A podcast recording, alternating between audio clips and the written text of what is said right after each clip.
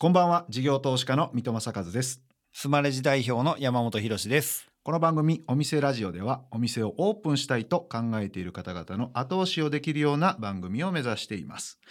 ということで、えーはい。山本さん、はい。なんと今回の収録福岡まで来てしまいました。来ましたよ。福はるばる岡。来ましたね、あのねうん。今ここ福岡の天神。うん。のパルコの上のうん。コワーキングスペース。はい、で今収録してるじゃないですか。ここのフロアにスマレジのオフィスがあるんですよね。たまたまね、偶然。うん、意外とあれじゃないですか。気使ってくれたんちゃいます？あーできる方。もしかしたら。スマレジあるんちゃうかから始まって。であそこあるやんか収録スタジオみたいな。徒歩30秒やし。うん。ありえるかもしれないなるほどな。そういうホスピタリティがやっぱありますよ。チームワークできてきましたね。できてますできてますえなんで福岡なんですか今回は？今回、はい。あのゲストにお呼びしてるのがね福岡の方なんですよ。えっ、とおまあ小川さん小川さんで呼んでるんですけれども、えー、と六本木にあるアワバーっていうお店のオーナーのうん。小笠原さんに、えー、と来ていただくということで、福岡にやってまいりました。はい、うん。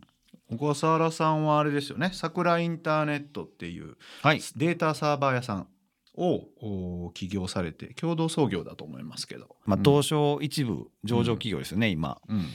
私から言うと、はい。あのどちらかというと桜インターネットの小笠原さんっていう感じで私は知ってた。どっちかっていうとね、はい。入り口は。でへーその小笠原さんっていうのがアワバーっていうのを始めたんだなっていうのをうん。うん。知ってたって感じなんですよね。あなるほどね。うんいや僕ねそのあアワバーってもう11年前にオープンしたらしいんですけどその後に出会ってるんで、うん僕からは逆転なんですね。そうそうなるほどな。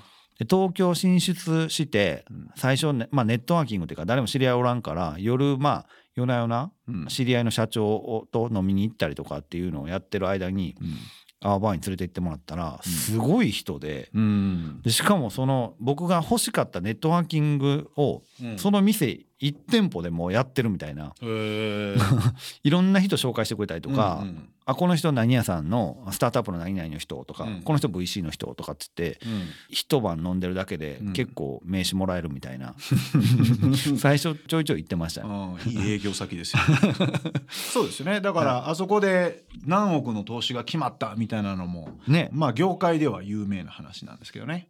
ね。じゃあそんな、えー、とアワバーのオーナー小笠原治さんにこの後お話をお伺いしたいと思います。さあお店ラジオオープンです。ゲストはアワバーのオーナー小笠原治さんです。よろしくお願いします。はい、よろしくお願いします。えっ、と小笠原さんが何をされてるかっていうのが私も実は業界近いので、なんとなくは耳にしてるんですけれども、はい。まあ、本業って言い方は変ですけどね、はい。あ本業。何が一番メインなのかっていうのがあんまよく分かってない、そうですね。本業はまあバーのマスターだって言い張ってるんですけど、それも一番最初に本業で言うんですか？本業、はい、バーのマスターですって。アワーバーですよね、はい。あと他やってるので言うと、京都芸術大学っていうところで、はい。プロスティックデザインコースっていう自分のコースを、持ってるのでうん学校の先生そうです、もやられてるん今ですよね。160人ぐらい学生いますえねー。すごい、どういうのを教えるんですか？うーん、いろいろ。ふわっとした。いや、まあまあ、でもあの、うん。アートとね、テクノロジーって本当は語源が一緒だったりするんで、はい。まあ、そのあたりと起業するのに必要なこと、自律的に生きていくのに必要なことみたいなので、うん、そういうのを教えたりって先感じですね。生なって何年目なんですか？5年目ですね。その小賀さんのやってるクロステックのコースに毎年？毎年4、何人？50人。あ4 5 0人はい。取ってるんですか、うん。うん。えその中からなんかもう起業したとかってやっぱ出てきてるんですか？京都のアワバーは、あの、学生が起業してやってくれてたり、うん。あとね、面白いので言うと、あの、綿菓子。またかし、綿菓子をちゃんとあの、お土産物としてはい。パッケージにして、お今伊ー勢丹とかでも売ってるんですよ。学生がですか？学生が。うん。事業継承で綿菓子屋引き継いで、リデザインして。ご実家がやってて。あご実家じゃなくて。どどこかがやってる老舗企業のってことですね。そうですね。昔からやってるところ。へえすごい。な多分ねジェレミージェマイマーっていうので検索してもらうと出てきます、ね、ジェレミー・レイデデザイナー噛んだ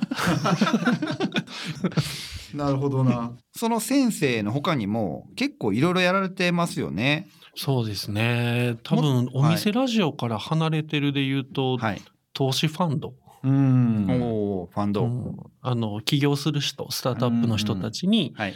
その資金を株と交換にっていう形で、ね、お渡しするような仕事ですけどね。ベンチャーキャピタルですか？そうですね。うんも運営されてる。そうですね。えどういったところに投資されてるんですか？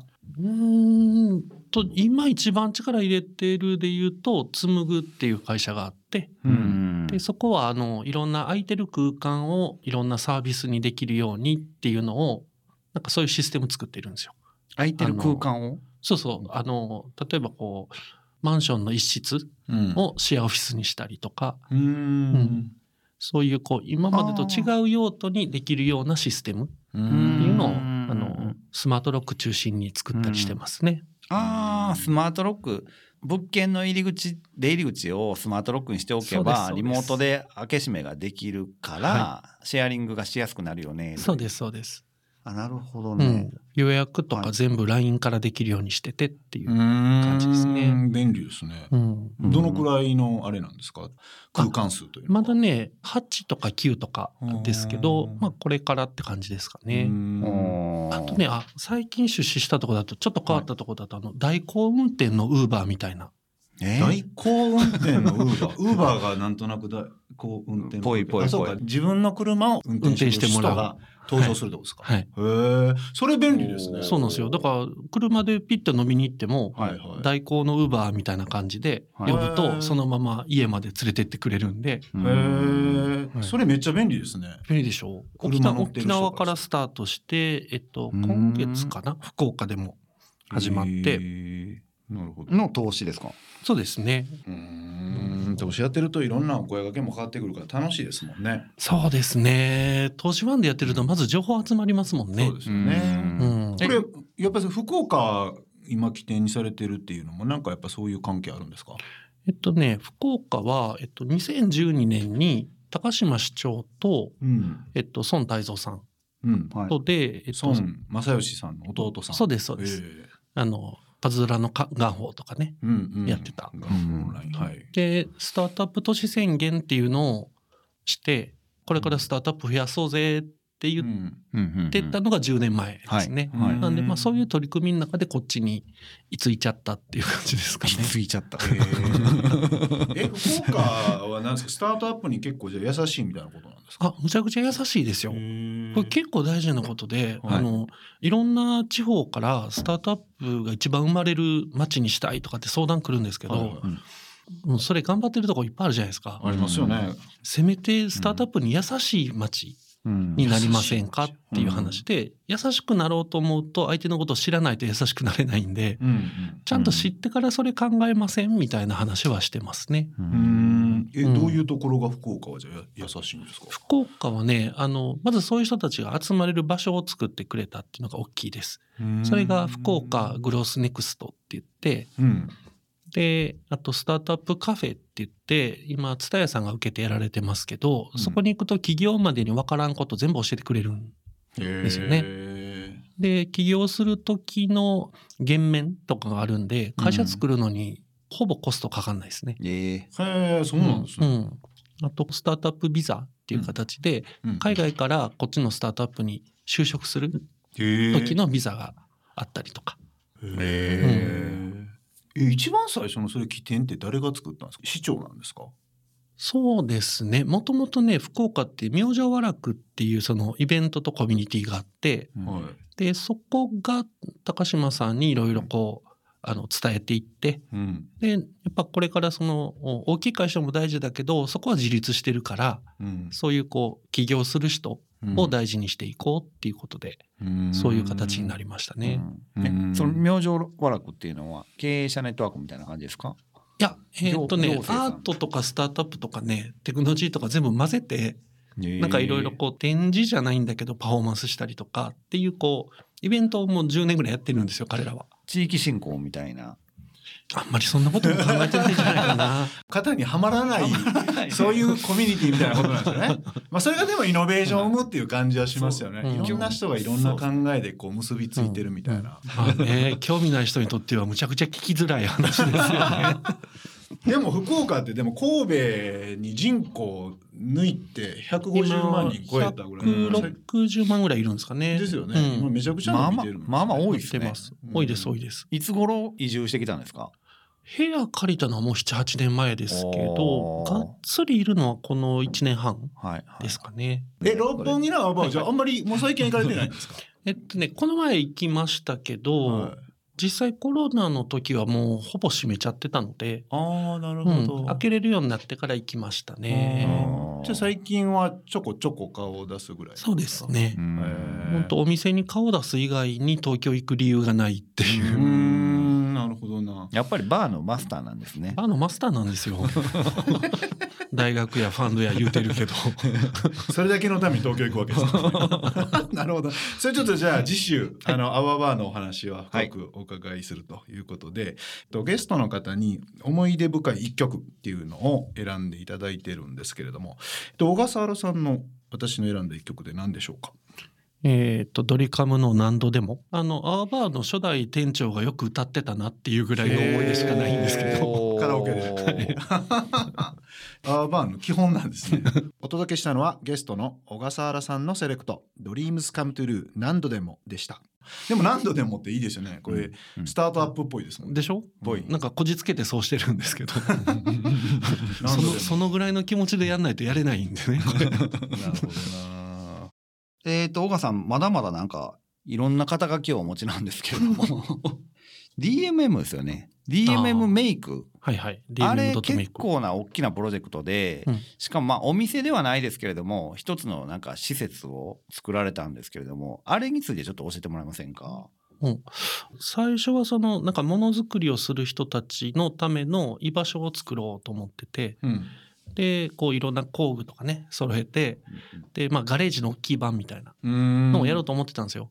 でそしたらその頃、はい、アワバーにその DMM の亀山会長がよく通ってくれるようになって、うん、で「お前何やんの?」って言われて「はいはい、まあ、こうこうこういうこと?」って言ったら「まあそれ DMM でやれば?」っていうことになりもともとは 3D プリンターの出力サービスから始めて、でそこからクリエイターの人がデータ預けといたらそれを出力して売れるようにしてで次にそういう場所を作って、本当にものづくりの人のための居場所みたいな感じだったんですけど、なんかそそこはそこでいいんですけどあの実は僕アーバート別にブレックっていう朝ごはん屋さんをやってたことがええー、ありますね。あの一日中朝ごはん食べれるっていう。昼も夜も朝ごはん食べれる、はい、朝ごはん食べれるっていう。なるほど。目玉焼きはサニーサイドアップでとか言えるみたいな。ああいうのやってて、ミッドタウンのすぐそばでやってたんですよ。朝7時から、うん、夜中2時まで。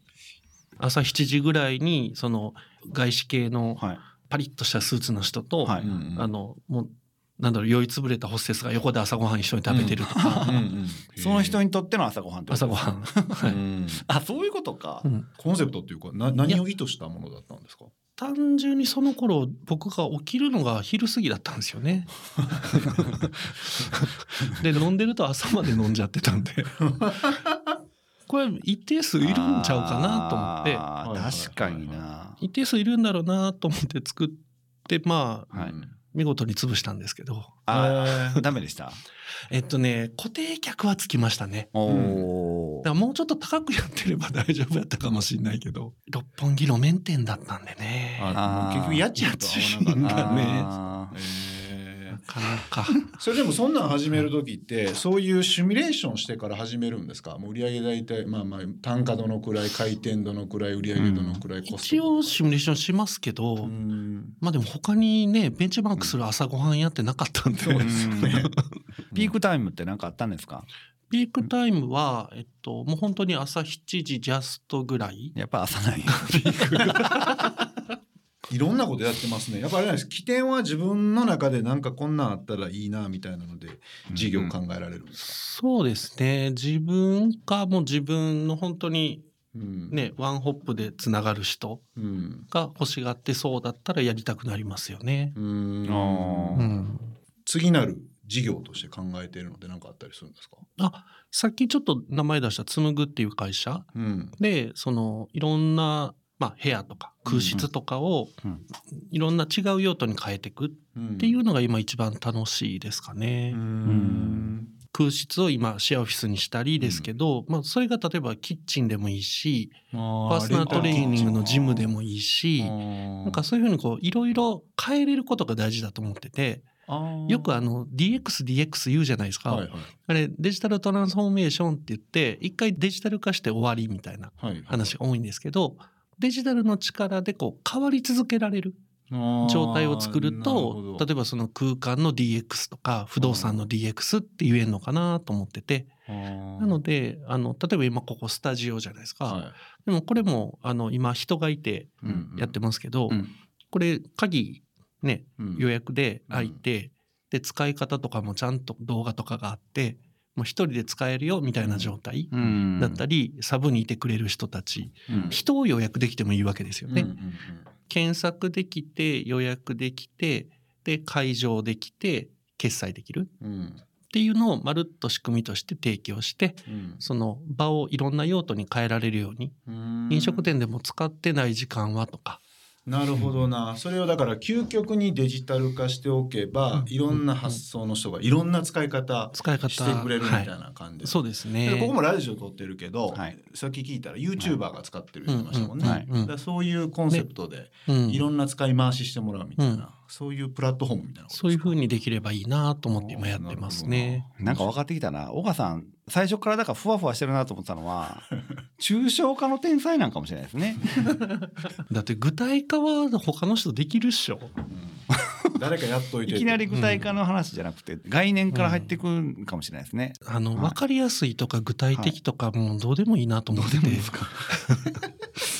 でもね抽象化するためには具体具体的なものないとダメでしょ？で具体的なものは多分アワーバーでやっておられるんだと思ああ、うんですよそうかそうかそうか。で具体的なんでそこの人の流れとか行動とかいろんな状態を見てで今もう我々の天井の上天井人みたいになって雲の上に今行っておられるので お俺らのあの抽象的だなって思う。なるほど。やっぱ基本はバーのマスターなんですね。ゲワンバーのマスターですね。じゃあちょっと小川さん最後にですねそのバーのマスターからいろんなこれからお店も含めて起業を目指す人に何かアドバイスがあったらお願いしたいんですけれども。なんかカンペ読んでるみたいな。読んでるんですよ。アドバイス？あります？アドアドバイスですか、はい。まあ、頑張って楽しめぐらいしかないですけどね。なんか学生さんにいつもなんか言ってはることってあるんですか？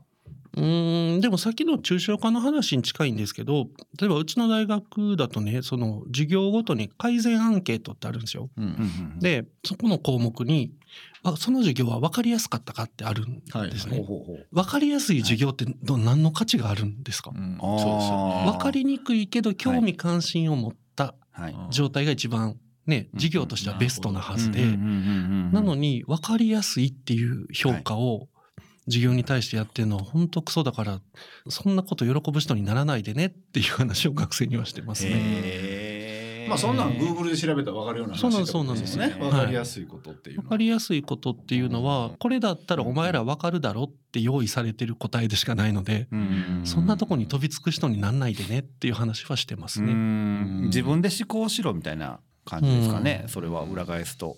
なんか分かった気になると思考停止するじゃないですか。うんそれって例えばお店やっててもその事業やってても一緒やと思うんですけど、うん結構その思考停止した瞬間失敗の始まりだったりするじゃないですか。うんなるので。そこばっかり言いますね。うんアジャイルですね。やりながら考えるみたいなことですよね。なるほど。いや非常に勉強になりました。あのーかなり抽象的で我々分かんない話しか今聞けてなかった感じもしますから、来週ちょっとじゃあもう少し来週具体な話を。具体の話いきますか。でもこれ分かりやすかったらダメですもんね。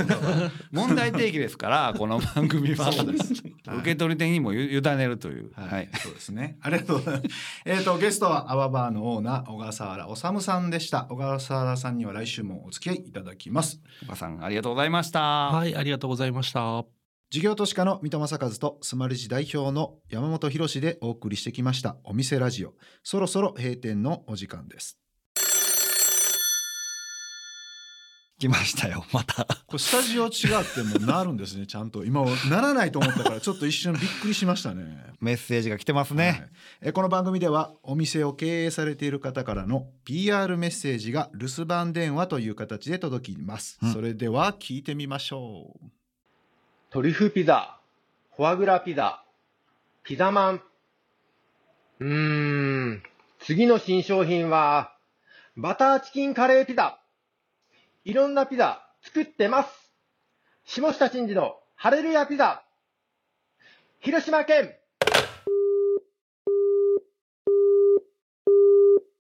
来ましたねちょっと待ってくださいよトリュフとフォアグラとバターーチキンンカレー。いっぱい言うてましたね。最後広島県って言いました。ハレルヤピザ下下さんですね。えーこの留守番でメッセージはスマレジを使っている方に、えーいただくということですから。行きたくなりましたねこれ。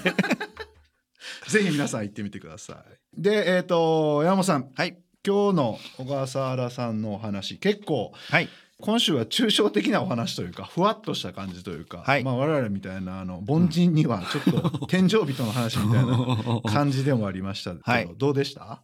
そうですね。いつもの僕の知ってる小笠原さんそのものでしたね今日の。いつもあんな感じでトークをしてるんですか？いつもあんな感じですね。ふわふわふわふわっとして「ひろしこんなことしたいんやけど」って言うんやけどそれもふわふわっとしてるからなんか一緒にできへんって言って。はいはいはいはい。かなりその読み解いてあうん。こういうことしたいんやなっていうのにうん。読むのに時間がかかる方なんですけども。でもまあ大きなことを考えてはってうん。面白いなって思いますけどね。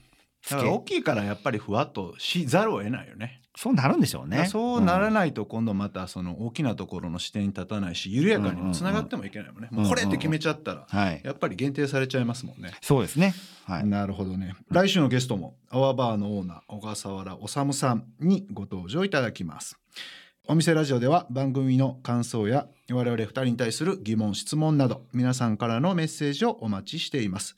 メッセージの宛先はメールアドレスお店 at interfm.jp お店 at interfm.jp までお送りください。